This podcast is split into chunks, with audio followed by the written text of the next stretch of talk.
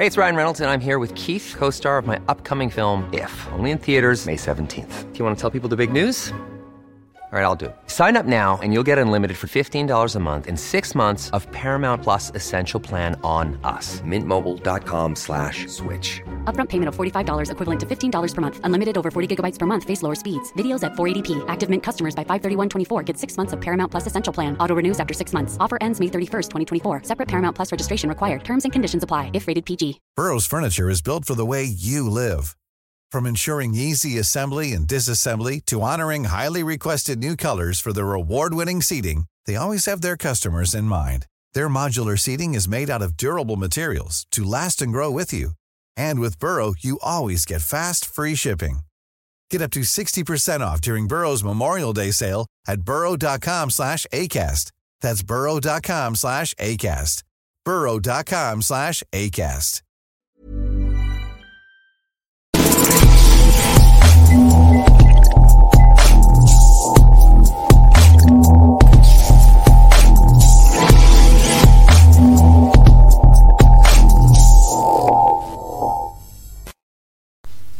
Hello and welcome to today's podcast with me, Patricia Devlin. Today's guest is a former undercover police officer turned crime author. Stephen Bentley now spends his time writing about crime instead of investigating it. You're very welcome, Stephen. Yeah, thanks for having me on the show. Pleasure to meet you at last. We'll be mostly talking about your new book, which will be of huge interest to people, um, not only in Northern Ireland, but further afield, those who are interested into the workings of undercover police and also the workings of criminal gangs. And your book, Operation George, which I have here, I have a lovely copy, and I've read it, and it's about how undercover police in the UK took down LVF terrorist Jim Fulton. And it's a fascinating story. It's a fascinating insight into how police took the time to really make sure they had the evidence to have Jim Fulton, who was a very dangerous individual, jailed. Before we start on Operation George, we will speak about your background, Stephen. And I mean, it's absolutely fascinating you were involved in, in an operation called Operation Julie in the 1970s. And that involved more than 800 police officers from 11 forces. It smashed two LSD production and distribution centres in Wales. And it was one of the biggest undercover policing operations at that time.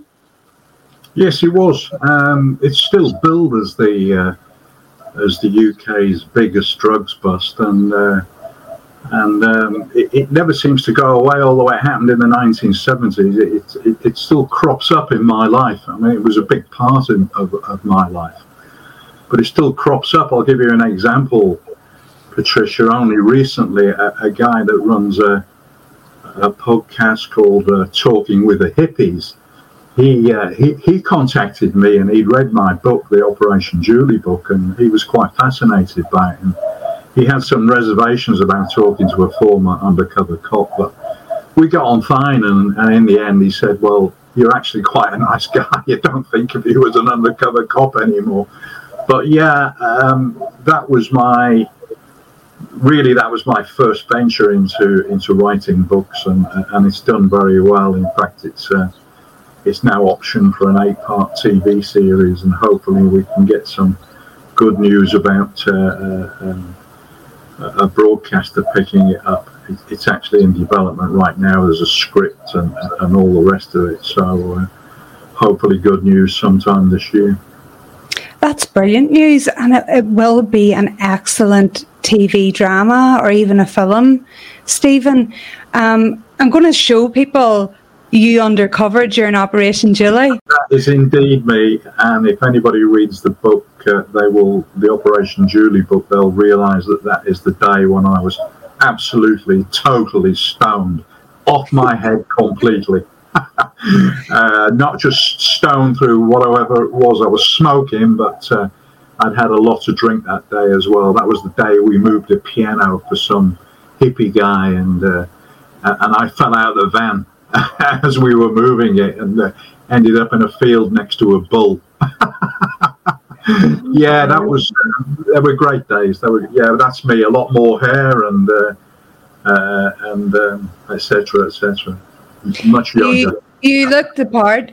So, c- can you tell me how you became involved? Uh, you know, when did you join the police, Stephen, and how quickly did you move from ordinary policing to undercover policing? Yeah, yeah, that's a good question. Um, right, I joined the police uh, way back now in 1966. Yeah, 1966, and uh, I did my two years probation like most coppers, and uh, uh, that was mandatory. And uh, I was lucky, really, uh, even during my first two years as a uniform copper in my probationary period. You know, I'd shown an aptitude for for crime and catching criminals, and uh, so at, at, the tender tender age of 21, I was on CID, and, uh, and that was on Merseyside, a, a place called uh, Kirkby near Liverpool, and I was on CID at Kirkby, and uh, and then went on to the uh, the task force CID in, in, in, Lancashire, where we were investigating uh, murders and other serious crimes. We were kind of drafted in to help the local CID, and um, so I spent in total. Uh, I was 14 years on, on CID in total. Um, and then I transferred from, from Merseyside to Hampshire, and that's when I got drafted into uh, Operation Julie. And uh, um, I must correct you on one thing that, yeah, there were 800 police officers involved, but, but they were involved in the bus at the end of Operation Julie. There were actually 25 of us on the undercover police team, the Operation Julie undercover police team, which lasted for two years. The inquiries lasted for two years. So yeah, that's that's uh, that's me in a in a nutshell. And uh, I don't as you as you already know because you've already done research. Once I left the police force, then I I, I was doing various jobs and eventually. Um, trained as a, a, as a got, got a law degree and, and uh, I eventually trained as a barrister and practiced criminal law as a barrister in uh, in London and the provinces in England um, for another for another 14 year period. Funny enough, so almost 30 years in law enforcement, one way or another. Wow. So, yeah, yeah, quite, quite a varied career. I, I, I had. I turned to writing books. what I know, what a life! And what did you enjoy more, the undercover police work, or did you enjoy the the barrister role more? Oh, that's a good question. It's a tough one to answer. I think I enjoyed both because it was what I was doing at that particular time and I enjoyed them. It's very difficult to compare one to another because they're very different lives, very different roles completely. Um, very difficult question to ask, but what I would say in, in, an attempt to give you a very straight answer is that um, my role as an undercover police officer, where I adopted a, a completely different false identity and infiltrated, mixed with these drug dealers. I got very close to one of the drug dealers in particular, a, a character called Smiles, which uh, I mention in the book, and uh, you know, I did. I got very, very close to him, and it affected me. and uh, um, you know, at one time I was even very tempted to sort of spill the beans to him. You know, that's how close I'd become to him. I didn't. Uh, that's how, how close I'd become to him. And uh, so, you know, from a personal point of view, it, it, had personal. There was an aftermath. You know, there were there were personal ramifications for me adopting this dual personality, this dual role. So that part I didn't enjoy the part I did enjoy because I was a young man, I was 29, 30 at the time, was the adrenaline kick, you know, the adrenaline rush, and obviously you know, I enjoyed that. Uh, and one of my heroes from uh, from uh, films and books, I read the book and saw the movie about three times, was Frank Serpico, you know, in, in the in the movie, in the book called Serpico, the New York cop. You know, you know, it, before I ever became an undercover police officer, I thought, oh, Frank Ser- Serpico, you know, he was one of my he- heroes. So it was all that adrenaline rush, which which was great at the time, but it did have a personal cost to me, uh, and uh, you know, which which was instrumental in me leaving the police force in 1980, and uh, then I was drifting around doing other various jobs, sales, driving lorries, driving trucks, for almost 10 years until I went back to school and uh, and got a law degree and then qualified as a barrister. So, uh, yeah, quite a varied background. Very, very, very, Stephen. I think a lot of people would like to know what you know. You did you have a family when you began undercover police work? Because, I mean, if you have a family, and I don't know if you have children or if you had children or you know undercover police officers who do have children, how on earth would you balance that with a double life? How would you, you know, when would you get to see them? Um, is it hard keeping up this other identity? Um, those little things always fascinated me about how hard it must be to go undercover.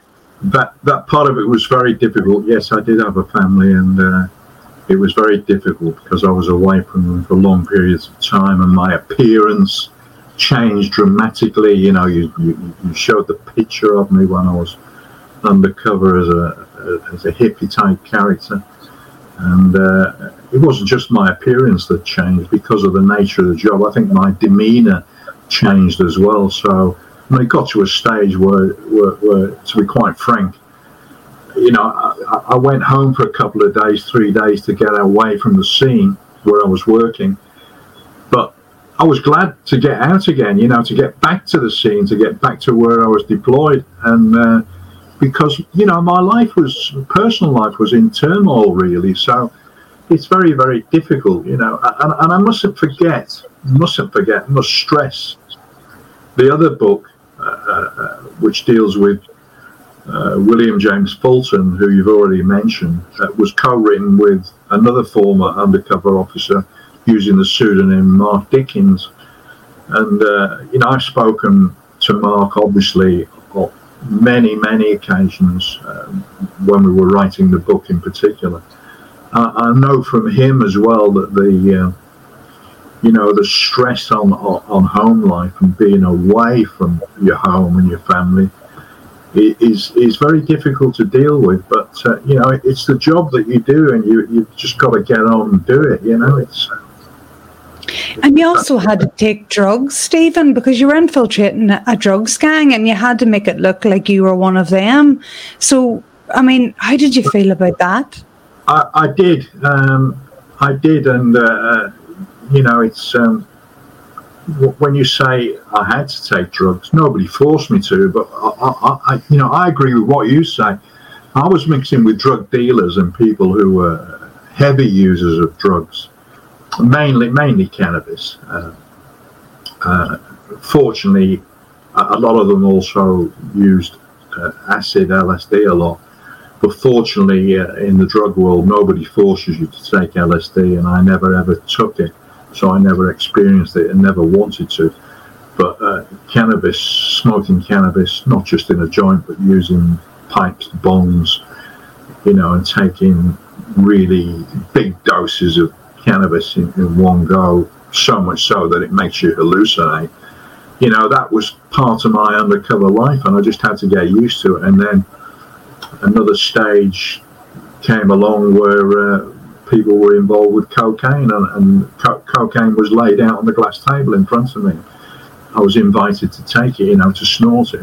I'm going, well, hell, what you do, you know? You know, I'm supposed to be one of them. I'm supposed to be kind of a, a drug dealer and posing as a drug dealer and all the rest of it.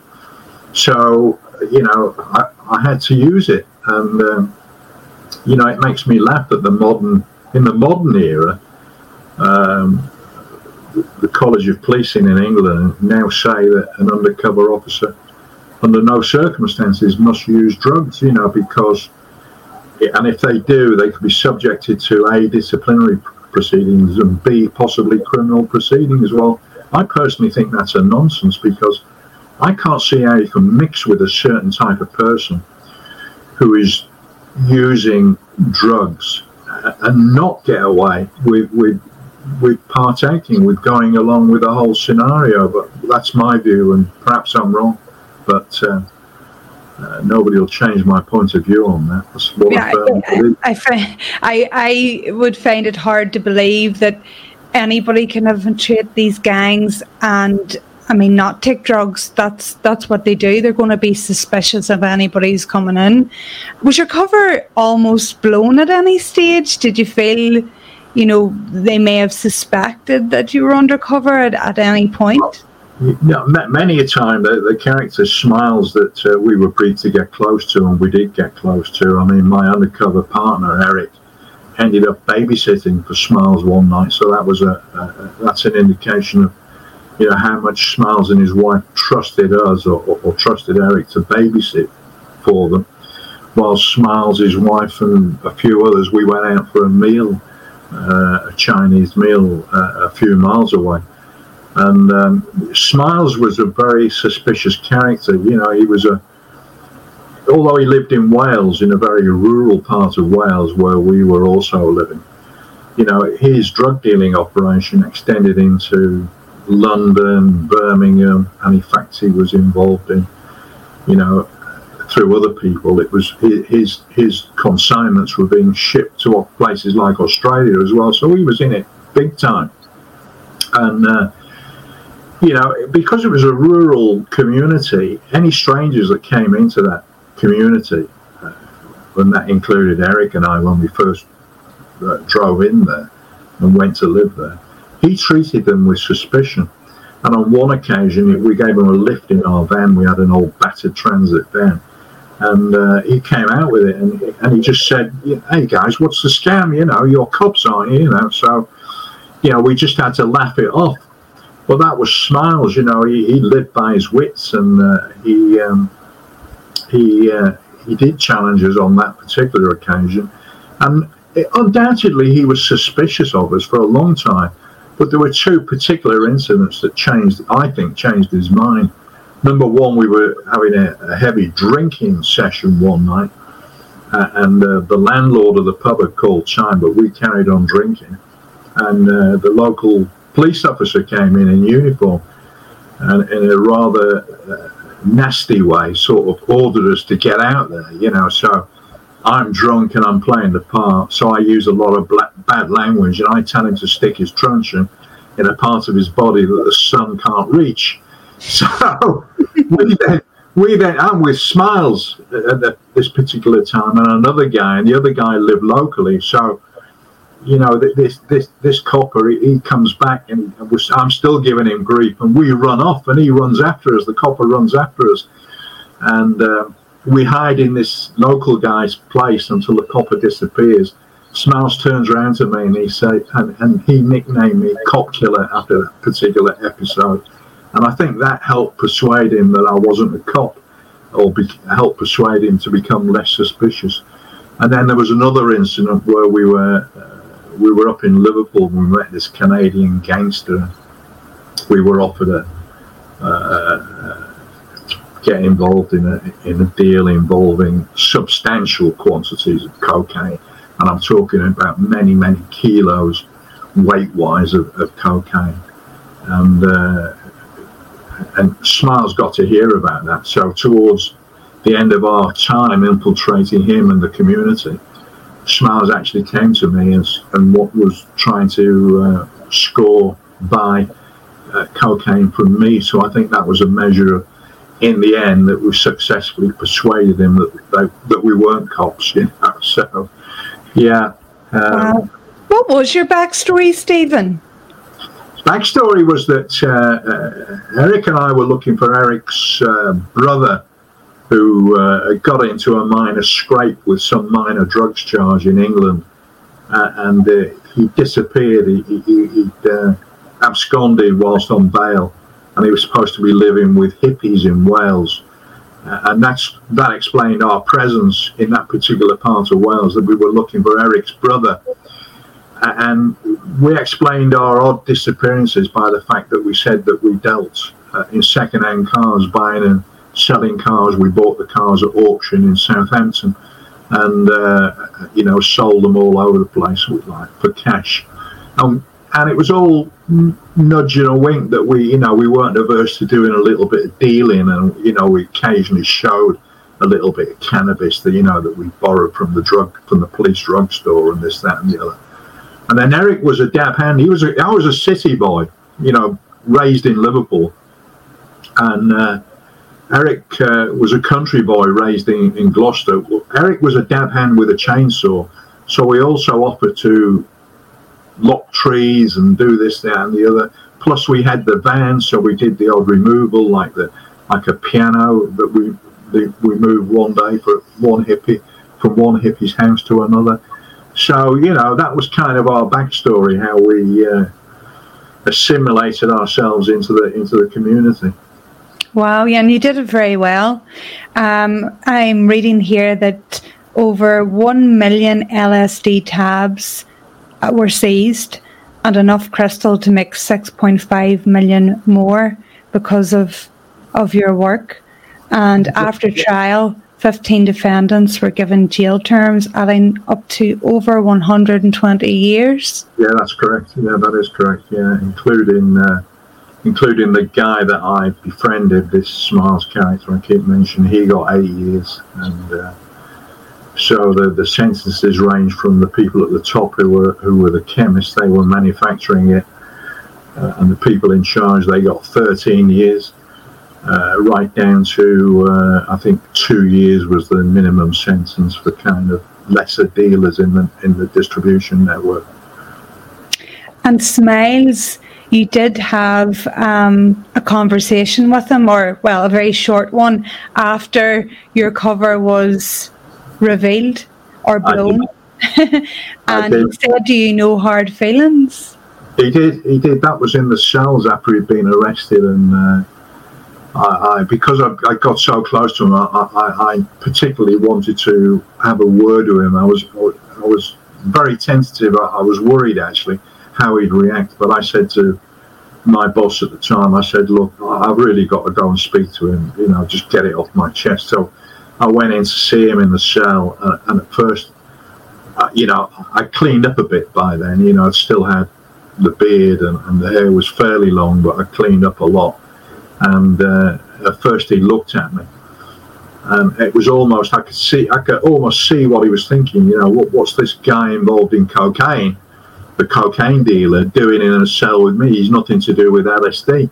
And then the penny dropped. You realised it was me, uh, and we hugged each other like you know, a great big man hug. And and he said to me, he said. Uh, you know, no hard feelings, and I could, I, and I'm not being melodramatic. My my my eyes actually teared up you know, because I did actually like the guy immensely. You know, he, he wasn't a bad guy or a violent guy, and uh, you know, in a different life, a different world, I'm sure that we could have been the best of friends. I'm sure of that. So yeah. Do you ever think about him now, Stephen? Occasionally, um, yeah. Obviously, something like this crops up, and I, I think about him, but most of the time the answer is no, I don't. I mean, he's kind of there as a distant memory, you know, because it was distant. You know, it's a it's a long time ago. Um, you know, I know the people that are behind the uh, trying to get the TV series done. They've got this idea that it would be great that once it gets aired, you know, that uh, you know, it would be great to get the two of us together in the same pub and have a beer or something, you know. So, you know, maybe that'll happen. I don't know. I don't Yeah, know. wow. That would be a an interesting conversation. Um, and you, have spoken before, Stephen, about undercover policing, uh, and you believe the reputation has been damaged, particularly because of Mark Kennedy, the undercover policing officer who I mean, you, you, you said his actions were absolutely disgusting. Yes, they were. There's no uh, there's no place for that type of type of undercover policing activity in a in, a, in an area that is political and it's not to do with criminal activities. I mean, those people. It was a political movement. They were political activists. Some of them some of the people that uh, Mark Kennedy uh, and a few others infiltrated. Not only infiltrated, but I mean, my, my word, I mean, as we all know, it's public knowledge now that, you know, he, he actually fathered children by some of the uh, women activists. You know, I mean, it's absolutely disgusting. There's no place for it in undercover policing, and yes, it has got undercover policing a bad reputation, and that's why to be quite frank, I'm delighted that the opportunity came along to co-write this Operation George book with Mark Dickens because it puts the uh, it puts the whole undercover policing uh, sphere, uh, operational sphere, into a different context completely. You know, that's what proper undercover policing is about. It's about catching and detecting and infiltrating organised crime gangs, whether they be paramilitary terrorists and murderers, or whether they be big drug dealers, violent drug dealers, or, you know, gun runners, people traffickers, uh, terrorists uh, uh, of any kind of description. You know, not just loyalists, but I'm thinking about in the modern world. You know, with the uh, the whole thing that's going on with uh, jihad and all the rest of it. You know, it's uh, you know that's that's the place for for proper, as I call it, proper undercover policing and how it should operate. Brilliant, Stephen. So uh, you can still buy Stephen's book on Operation Julie. Here it is here. You can indeed. The the ebook version, the Kindle version, looks slightly different than that. It's got a slightly new cover, but that's the that's the uh, the print version. So yeah, thanks Brilliant. thanks for the for the mention. No problem. And moving on to your new book, which is Operation George. And for anybody who doesn't know, it touches upon the actions of an LVF gang. It focuses on Jim Fulton's arrest. He was an LVF terrorist. He's now locked up for 25 years in Maghaberry Prison in Northern Ireland. And this book not only takes us inside that policing operation, and I have to just get the dates right 1999 to 2001. Is that right, Stephen? Yeah, that's correct. That's when yeah. the operation ran, yes, as, uh, yeah. as you know, uh, it, Rosemary Nelson was was murdered in 1999 and uh, yes and that's what i was just about to say your book doesn't only take us inside the policing operation it takes us back a bit to what was happening in Northern Ireland and the reasons why Jim Fulton was of interest. So, yes, for right. anyone who doesn't know, the Loyalist Volunteer Force, or LVF, is a Ulster paramilitary group in Northern Ireland formed by terror leader Billy Wright, who was murdered in the Maze prison in 1997. Uh, William James Fulton, who's known as Jim, was one of these members. He's now aged 53 and is serving a life sentence in Maghaberry prison also in the book is the story of Muriel Gibson, a grandmother who was convicted of destroying evidence in relation to the 1998 LVF murder of Adrian Lamph. Tell me about Operation George and how, Stephen, you ended up writing this book with one of the undercover officers who was actually involved. Yeah, uh, well, that's a great linking question because um, this is where we link in Operation Julie and Operation George because through another podcast, it's actually a four part series on Operation Julie. Uh, and uh, can I mention the name of the podcast? Of course, you can. True Crime Investigators UK. It's a four part uh, uh, podcast. Uh, they've done other podcasts too, but four part podcast on Operation Julie. and Mark Dickens was listening to that podcast, and uh, through various means, through social media, he made contact with me because it was quite clear that after we'd had a, a, an initial chat that he was uh, interested in somebody helping him write a book about Operation George, his experiences on Operation George. So that's how it came into being. And uh, when we first chatted, uh, you know, rather discreetly and secretly through encrypted messages and all the rest of it, um, it was quite clear that the story he had to tell was fascinating the story of Operation George. At that stage, that's when I started researching it. To be quite frank, I'd never heard of it before. I'd obviously heard of the LVF, I'd never heard of uh, Jimmy Fulton as a character mentioned or Muriel Gibson. I, was aware of the LVF and various other factors. I think I'd vaguely heard, heard of uh, Billy Wright. But I started researching uh, Operation George, and that, of course, led me to the Rosemary Nelson murder inquiry, and that's how Operation George got started in, in, in the immediate aftermath. Yes, she is. Uh, uh, rest in peace. And um, that's how it got started after, after uh, Rosemary Nelson was was was murdered with the car bomb. Uh, there, obviously, there were great, great. Uh, yeah, there we are. Terrible, terrible. Um, that was her BMW that was uh, that was blown up with her inside of it. Shocking, but um, yeah, uh, you, yeah, th- those pictures kind of throw me because you know one can only think about the the, the horrors of that particular uh, murder uh, uh and uh, and then what what brought about um, Operation George. Uh, but to put it in a nutshell, for anybody who, who, who, doesn't know, to put it in, into a nutshell, um, the, the, the, there was undoubtedly a lot of political pressure at that time in Northern Ireland. The then chief constable of, of what was then known as the RUC, the Royal Ulster Constabulary, a man called Ronnie Flanagan, was undoubtedly put under a lot of political pressure because you know, th- there was this lobby in the United States uh, that, that, was up in arms about uh, congressmen. You know, questions were being asked in Congress about prior to Rosemary Nelson's murder about the way she was treated on the uh, on the uh, the Drumcree marches and etc. etc. etc. And the, this political pressure was, was, so much so, the FBI were called into uh, to liaise with the RUC. And at a very early stage, I think the guy's name was John Guido, an FBI special agent. And uh, he, he, he suggested that they bring somebody in from, from the mainland, from England, to head up the inquiry into uh, Rosemary, the, the murder of Rosemary Nelson. And that man was, in fact, Colin Port, who was then the deputy chief constable of Norfolk. Well, he, he, he was a career detective.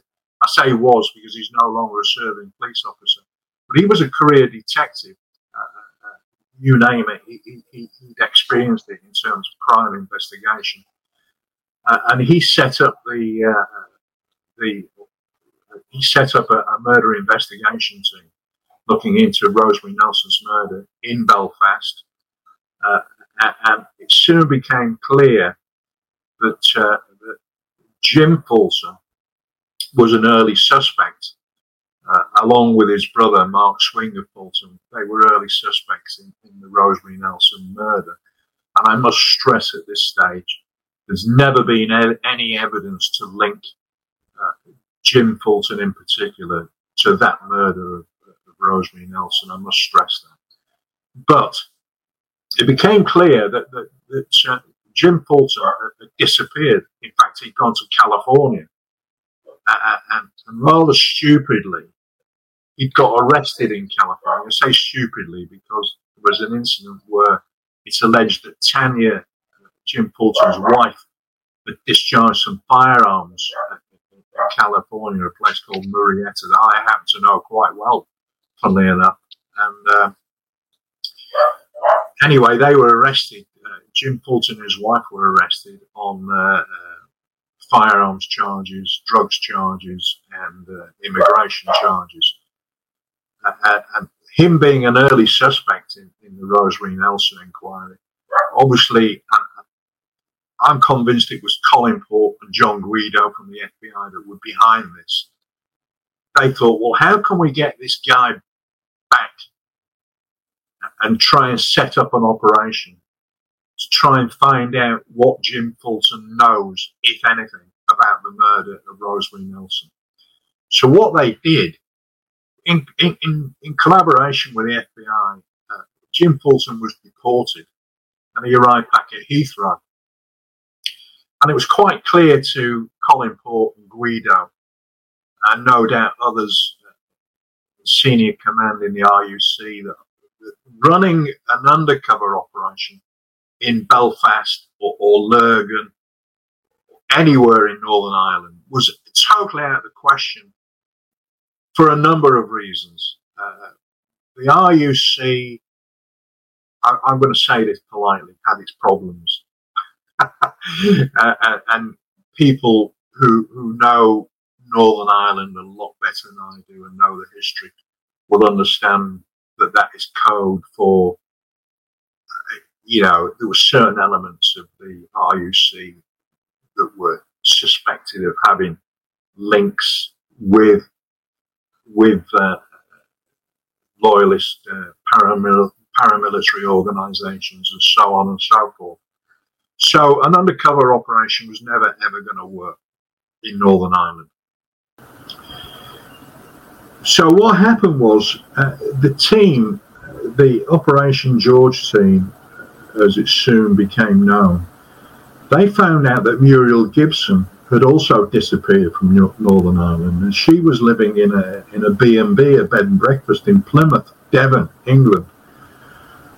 So the idea was, and it was executed, that somehow they would have to get to Muriel Gibson to persuade Jim Fulton to come over to England.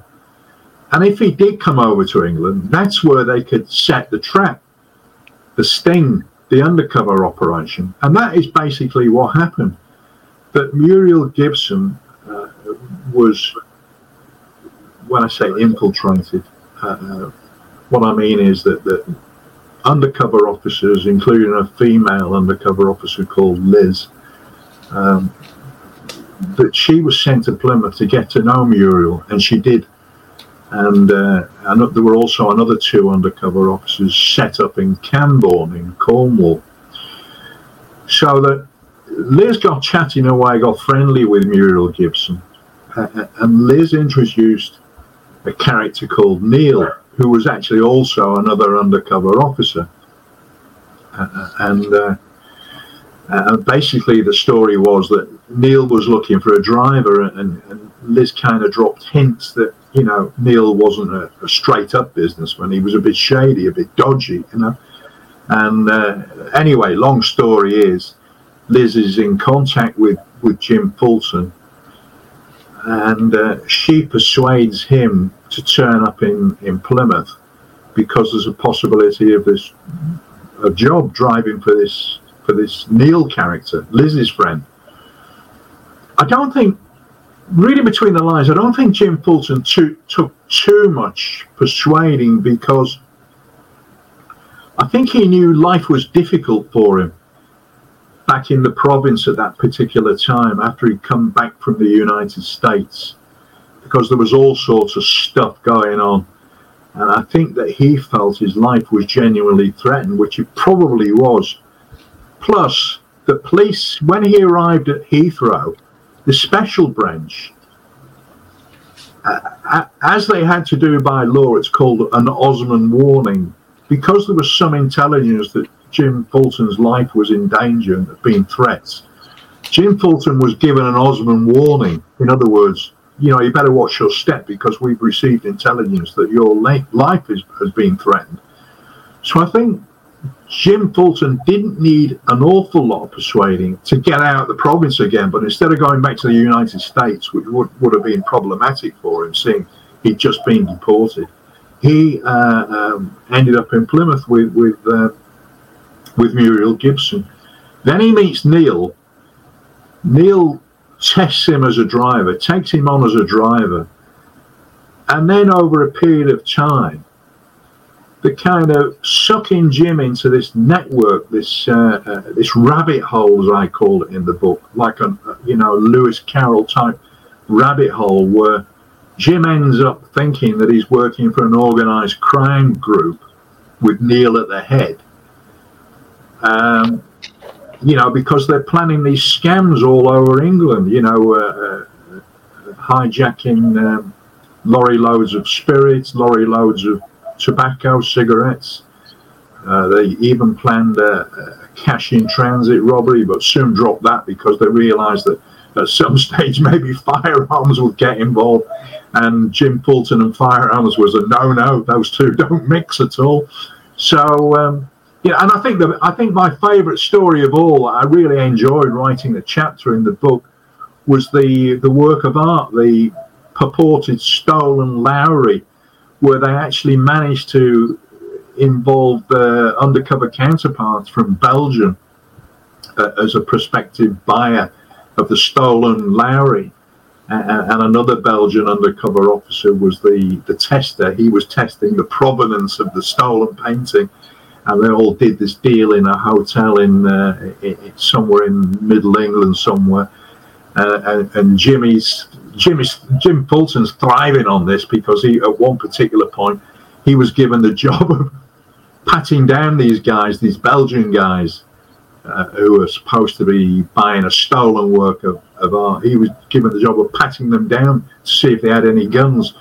And I can't do the accent, but I can imagine him turning around to the other other undercover officers saying, "Oh, great, this is right down my street," you know, guns.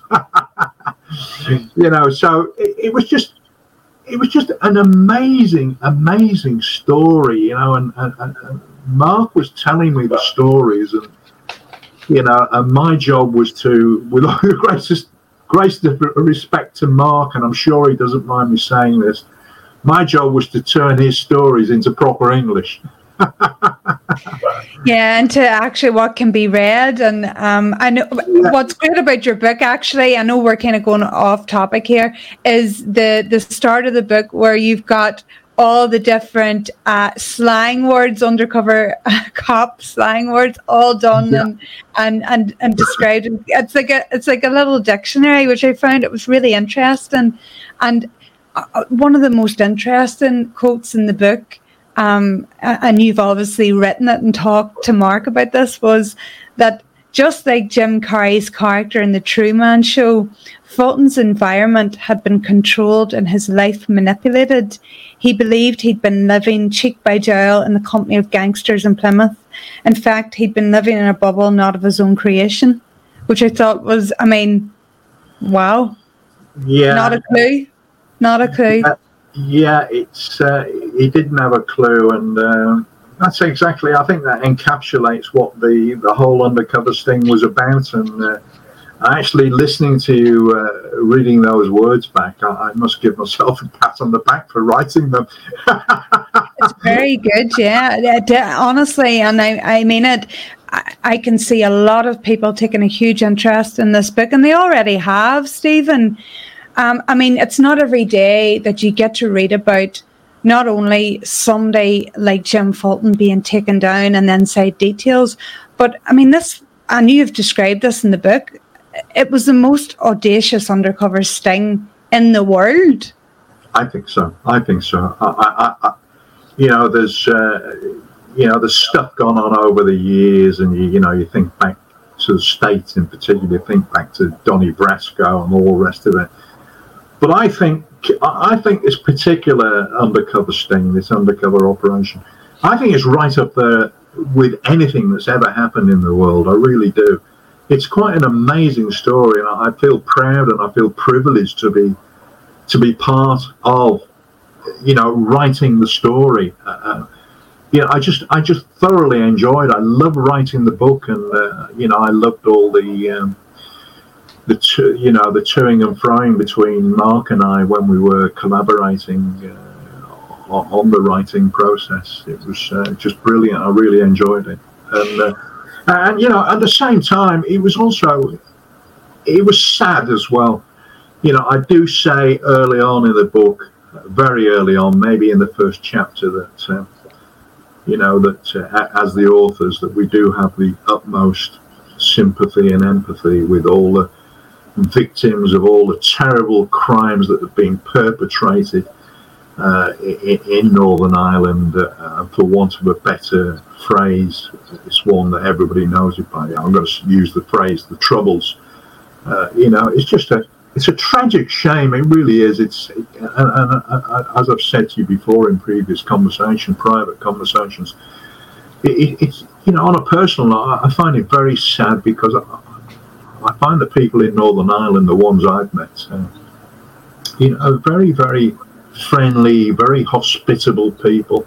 I just love the place, you know, and it's uh, it's it's it's kind of it brings home, really rams home the sadness of it all uh, to me as an individual, you know.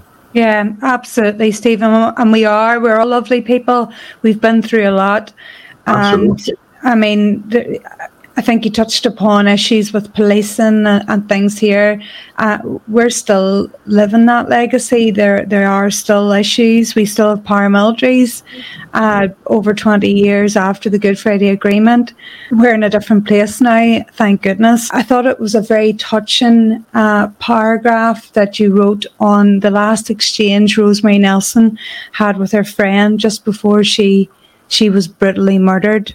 It was very touching, and I'm sure anybody reading it will will also find it very touching. And uh, it was actually just Rosemary's anniversary on the 15th of March. She was murdered in 1999, and I mean, no one's ever been convicted over a murder. Uh, hopefully, someday somebody will, but at present, not yet. Yeah, yeah, that's that's absolutely right, and thanks very much once again for your kind words. And uh, uh, you know, it's it's it's it's it's almost it's impossible to to to you know feel what her husband and what her children must have been through since that uh, that terrible terrible incident. Incident. It's just unimaginable for me. Unimaginable. Can't uh, I just can't think to as to what it must have been like. The sectarianism that Jim Fulton displayed must have shocked officers. I mean, he's quoted in the book as saying to one officer, they've got to shoot a Catholic once a week, about once a week, and that's why they broke away. And he's referring to the LVF.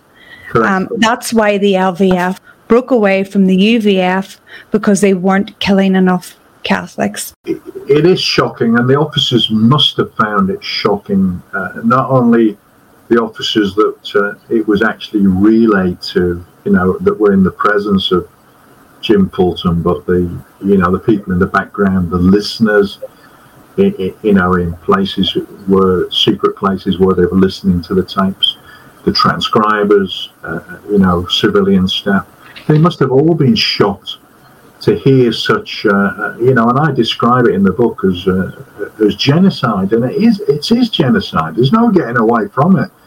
Um, you know, it's it's just a shocking statement to to come out with, and it shocked me. And I must say this again on a personal note, having been brought up in Liverpool, I was no stranger to uh, sectarian problems. You know, we we had the uh, um, we had the uh, July Battle of the Boyne, July twelfth. The 12th of July. Yeah. We had the we had the twelfth of July marches in, in, in Liverpool. Really, I didn't even Oh, realise that. Yeah, through through Everton, through Everton Brow, and then at the end of the the march, um, you know, they used to jump on a train at Exchange Station Liverpool uh, and get the train up to Southport, uh, and Southport was just a drunken day out with, um, you know, with the loyalist marches, and you know, uh, as a kid, I remember seeing them parading down the street, you know, so. You know, I, I'm no no stranger through my upbringing to uh, sectarian issues. Uh, and, you know, Liverpool experienced it, Glasgow experienced it. Obviously, nowhere near the same as as in Northern Ireland, but we did experience it, and I personally experienced it, as I, as I say. Having said all that, you know, when I when I when I saw the things, uh, read, heard the things that Jim Fulton had said about killing a Catholic a week, I mean, it's just unbelievable. You know, unbelievable. Yeah, it's um, yeah, there he is. there. And this is him here, Jim Fulton, who undercover officers got to know very, very well.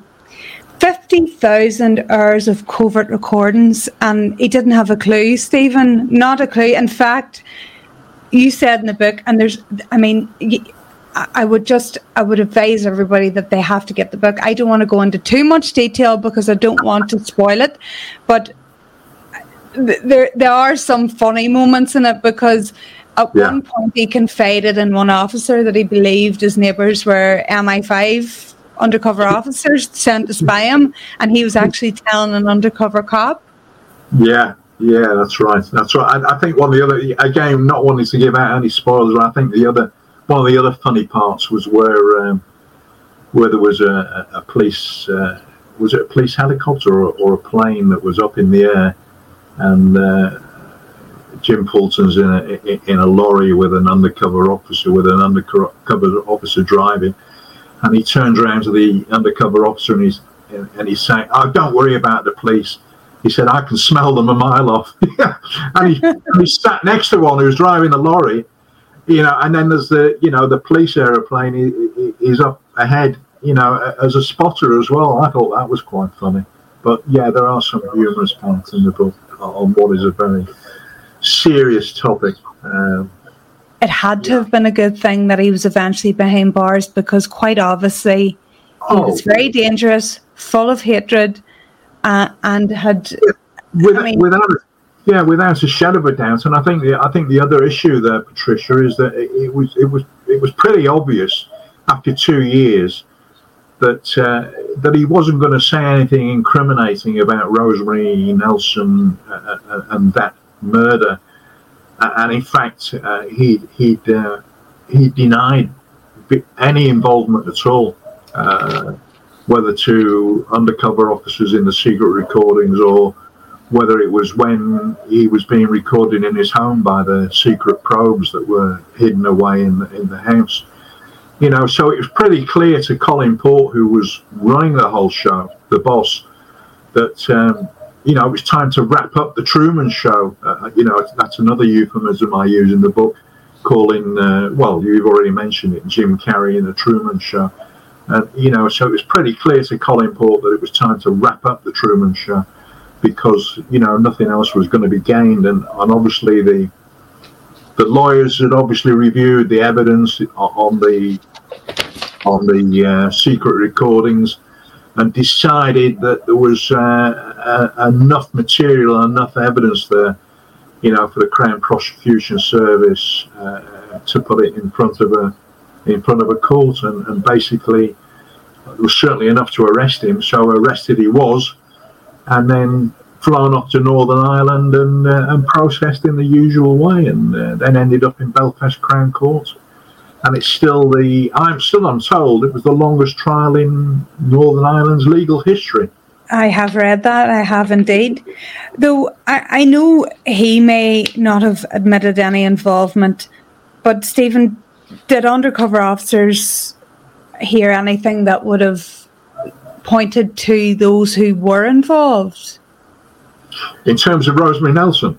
Yes, Rosemary nothing, Nelson. Nothing, absolutely nothing. Uh, uh, something I discussed with uh, with Mark Dickens on a number of occasions, and it was pretty clear that there was there was nothing came out of the Operation George investigation that uh, implicated uh, Jim or uh, or Mark Swinger Fulton in the death of uh, Rosemary Nelson. And bear in mind that Mark Swinger Fulton was also an invitee of the um, of the in the organised crime group in Plymouth, you know, the undercover team, because Swinger and Jimmy were uh, in a, a, Chinese restaurant one night in Plymouth when, uh, you know, the re- when the whole conversation was recorded. But uh, yeah, no, nothing at all. Um, the only the only piece of material that I've ever been able to find is actually it's actually there in the public domain, and it's in the Rosemary Nelson public inquiry report where um, the the report, the committee, say that if the RUC had interpreted certain invitation, certain information a different way, in other words, it wasn't drug related, but it could well have been related to the bomb maker and, and connected to Mark Swinger Fulton, then it it could have been interpreted in a completely different way. I mean, I, I have no shadow of a doubt at all in my own mind that from the intelligence that I've read that is in the public domain, that Mark Fulton in some way was involved in the bomb, the making of the bomb that killed Rosemary Nelson, and was probably involved or instrumental in the placing of that bomb under her car. I don't think there's any two ways about that. And Mark Swinger Fulton passed away in prison around 2002. So yeah, yeah, that that's right. And uh, we can only it's like going back to what you said earlier. Maybe one day there'll be some fresh piece of evidence comes up, crops up that uh, will uh, will result in a in a prosecution, successful prosecution of somebody for the you know for the for the shocking murder of, of Rosemary Nelson. Uh, I mean, all murder all murders are shocking, but um, you know, I got the greatest of sympathy for, for example, for the Lamph family, Adrian Lamph family. I got the greatest of sympathy for them.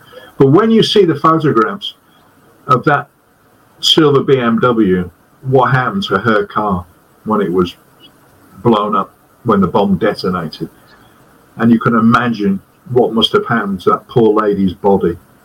Shocking, absolutely shocking. No, absolutely. Yeah, yeah I, I'm almost without words to describe my feelings about that particular incident. Uh, just terrible. And the so sad thing is, she she was a human rights lawyer. You know, uh, she was a human yes, rights lawyer. Yeah, she was, and she was doing she was doing a very good job. And uh, you know, uh, the trouble is with people with intelligence, no matter what side of the divide, if you want to use that phrase, I, I don't like using that phrase, but you people understand what I mean if I use that particular phrase. You know, I won't get philosophical about it, but there shouldn't be a divide. That's another argument. Um, but you know, she was only doing her work, her job, for people on, on one side of the divide. There was nothing personal in it for, for her. She was highlighting things that were wrong and things were very wrong. And the way she was treated by certain sections of the RUC at that particular time, you know, spat at, and some of the invective that was aimed at her was was disgusting, absolutely disgusting. And um, you know, but again, going back to my own experiences in Liverpool when I was a young man, you know, some of the young officers that, that I worked with when I was still in uniform uh, were were from Belfast, and in fact, some of them were some of them used to be B specials. So I, I was used to that type of hatred, that type of invective, you know. Uh, uh so you know that that part of of the story, uh, you know, of the troubles doesn't shock me per se because I, I was used to that type of uh, idiotic hatred and idiotic and senseless uh, invective that was used on, on, by you know on both sides of the divide. Uh, again, using that expression because it's easier to to uh, use that than uh, you know explain at length that you know my own belief is there shouldn't be a divide. We're all living under the same roof on the, in the same land. You know, we're all human beings, and uh, you know, I'm not preaching. I'm not going back to being a hippie and preaching love and peace well, I suppose I am in a way, but you know what I mean. yeah, absolutely, Stephen. No, you're bang on. So before we move on to the actual arrest of Fulton, let's talk about Muriel Gibson because she was also of interest here and was also covertly recorded in this operation. Yeah, she was. She was, and um, I think I, have got to be honest. I think that uh, I think that any any normal person reading the facts uh, uh, uh, about Operation George, reading all about Jim Fulton, reading all about Muriel Gibson, I think they would come to the same conclusion as I have that Muriel Gibson was very lucky to get away so lightly. She was sentenced to eight years imprisonment.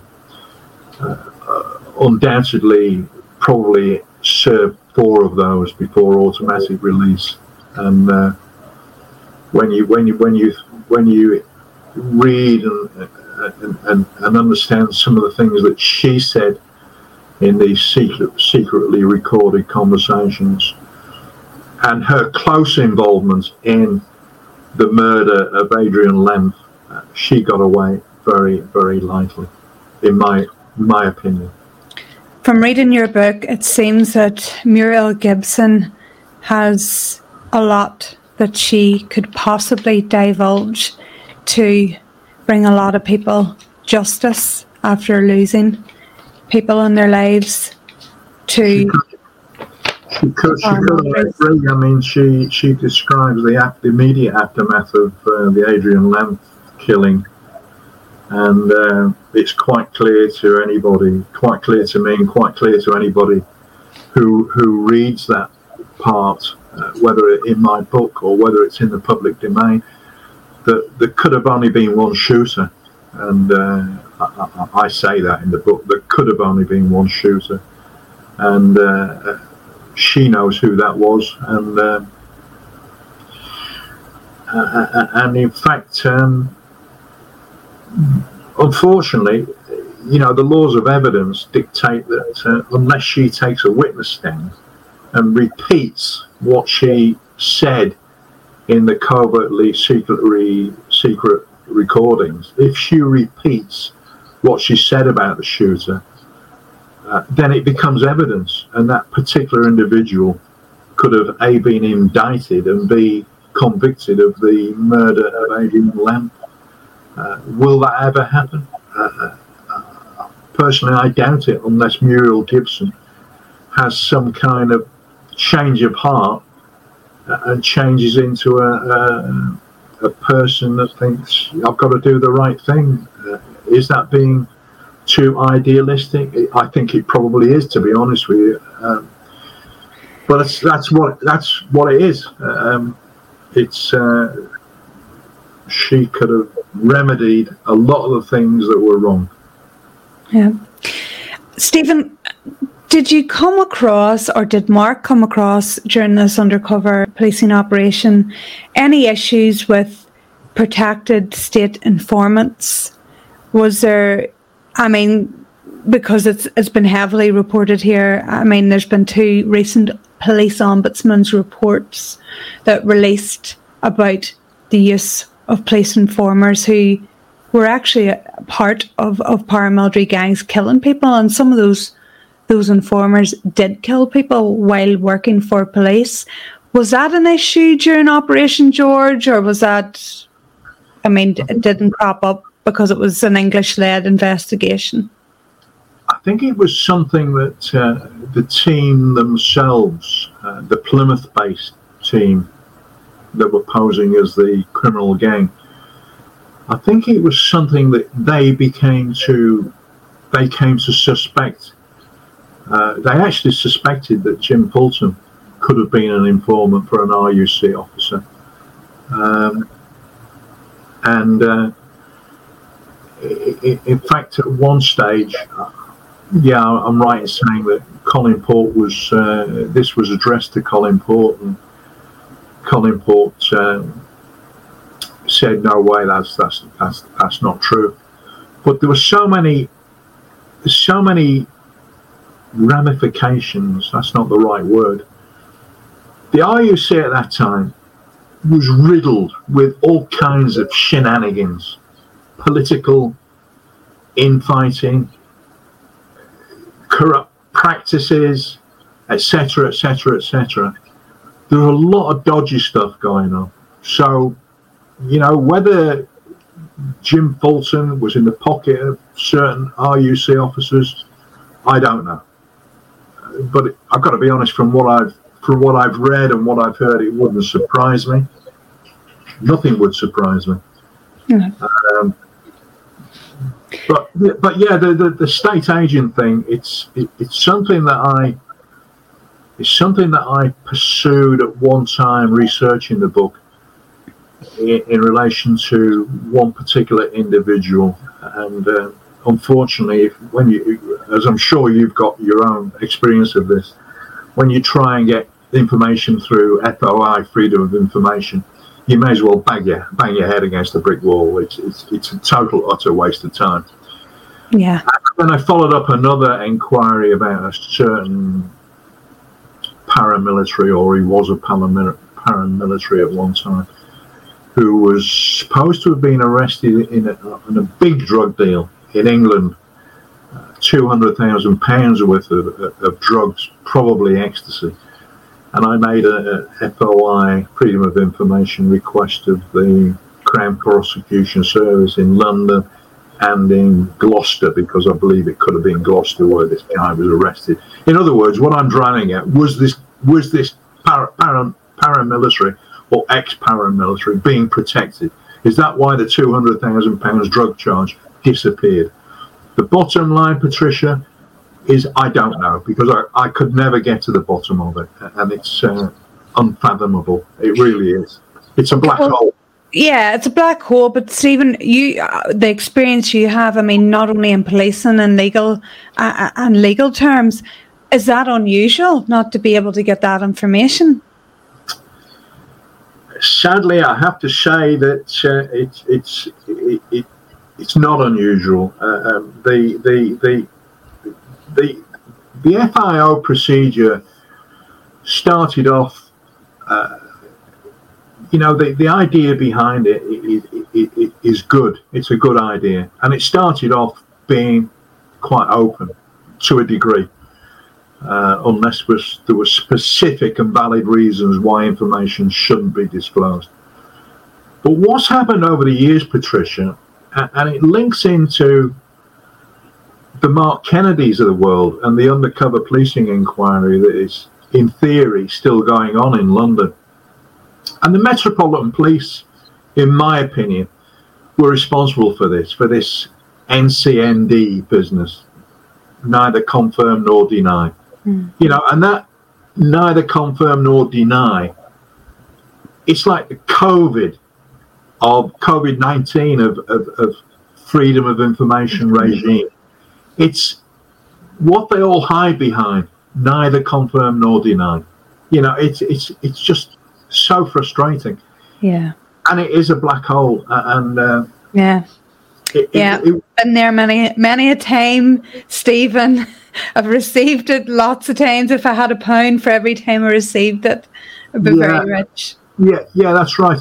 You know, and you and you have investigative journalists that I admire greatly. People like Rob Rob Evans of uh, the Guardian. You know, and I'm sure people like Rob Evans would agree that when freedom of information first started off, that it that you could get hold of information to a degree. But I'm sure he will also agree with what I'm saying now that, that now you can't. It's just an utter waste of time making a request in, in many, many, uh, in, on many occasions. It's uh, it's sad, but it's a fact. So take us to the day that Jim Fulton was arrested. Where did that happen?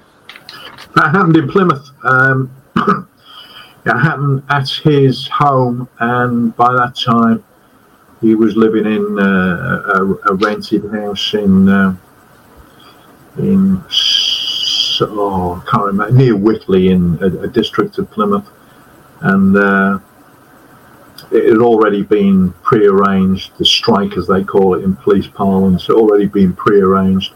It, it, you know, it was known the previous night that they were going to go around at dawn and arrest Jim Fulton at his home. And uh, and in fact, it was one of the last tasks that Robbie was uh, asked to do was move Jim Fulton's car because Jim Fulton had been supplied with a, a Renault Laguna that was all kitted out with listening gear, unbeknown to Jim, of course. And uh, he had to move it because the tactical team had seen that it was it was parked the wrong way around.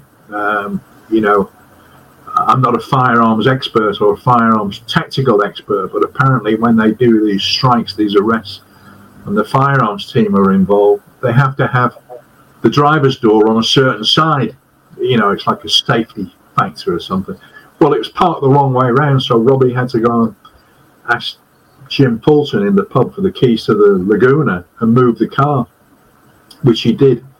Uh, uh, and that was it. That was that was that was uh, that was undercover officer Robbie's last night in Plymouth with all the other people. They disappeared, and the following morning, I, am guessing five thirty, six in the morning, whatever time it was.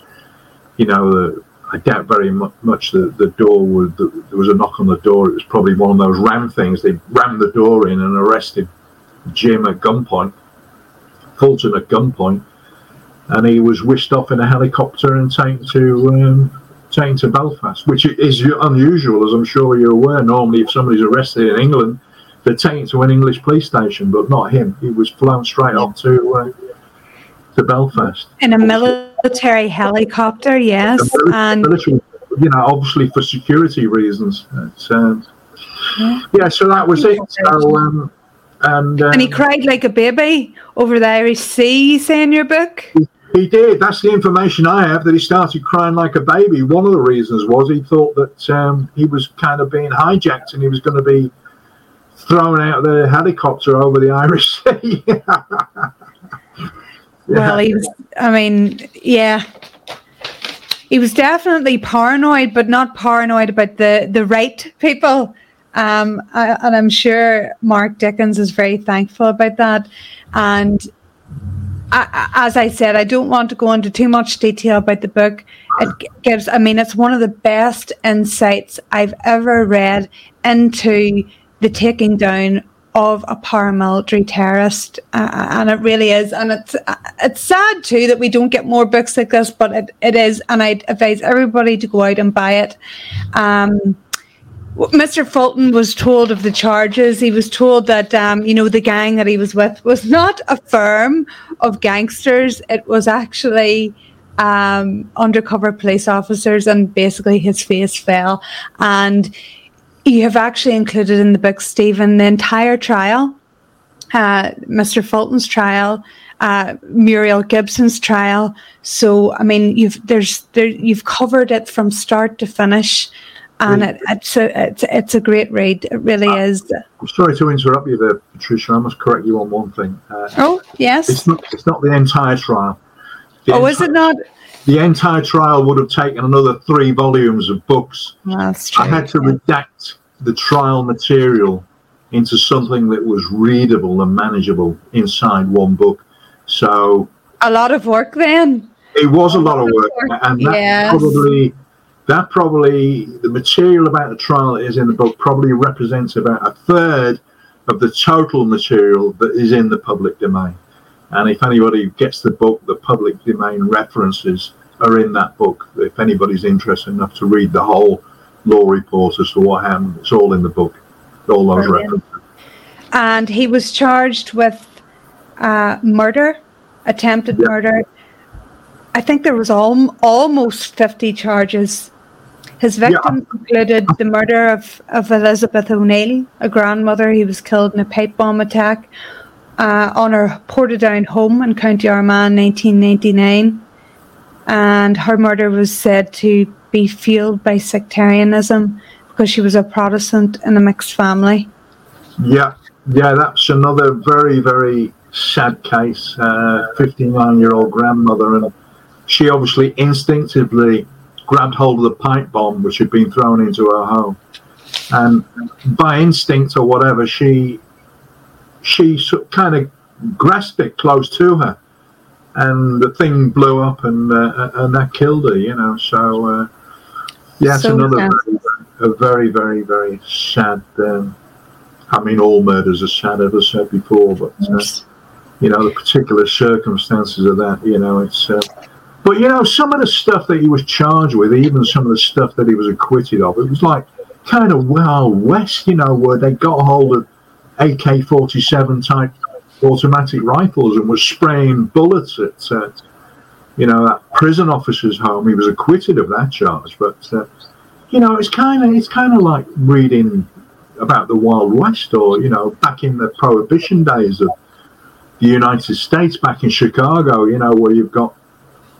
uh, you know, the gangs put kind of shooting each other, spraying weapons all over the place. You know, it's unbelievable, unbelievable. But um, you know, listen, it's it's definitely a book to read. I'm just going to put it up here again so everybody can see. And Stephen, whilst I do that, you can tell everybody where they can buy your book, where it's available. So here we go, Operation George.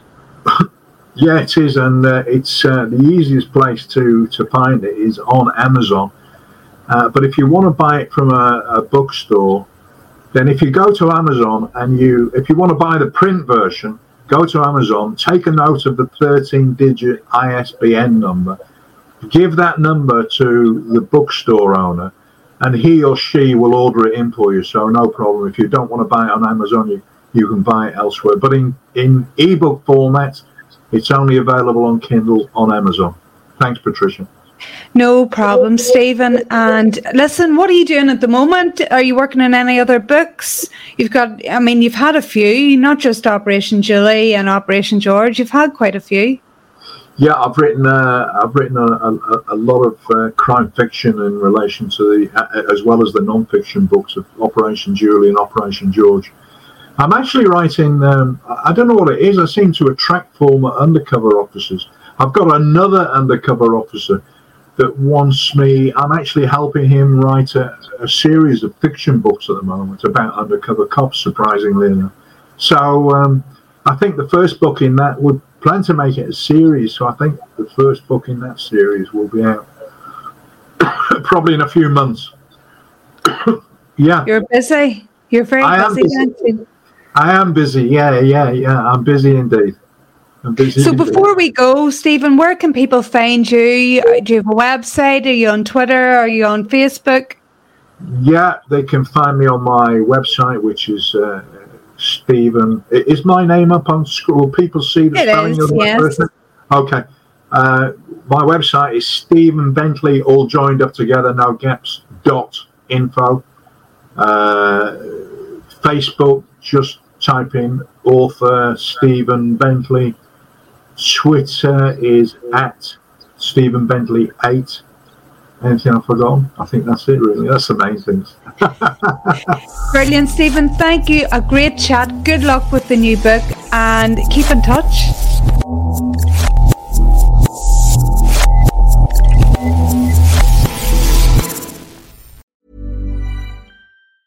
Planning for your next trip? Elevate your travel style with Quince. Quince has all the jet setting essentials you'll want for your next getaway, like European linen, premium luggage options, buttery soft Italian leather bags, and so much more. And it's all priced at 50 to 80% less than similar brands. Plus, Quince only works with factories that use safe and ethical manufacturing practices. Pack your bags with high-quality essentials you'll be wearing for vacations to come with Quince. Go to quince.com slash trip for free shipping and 365-day returns.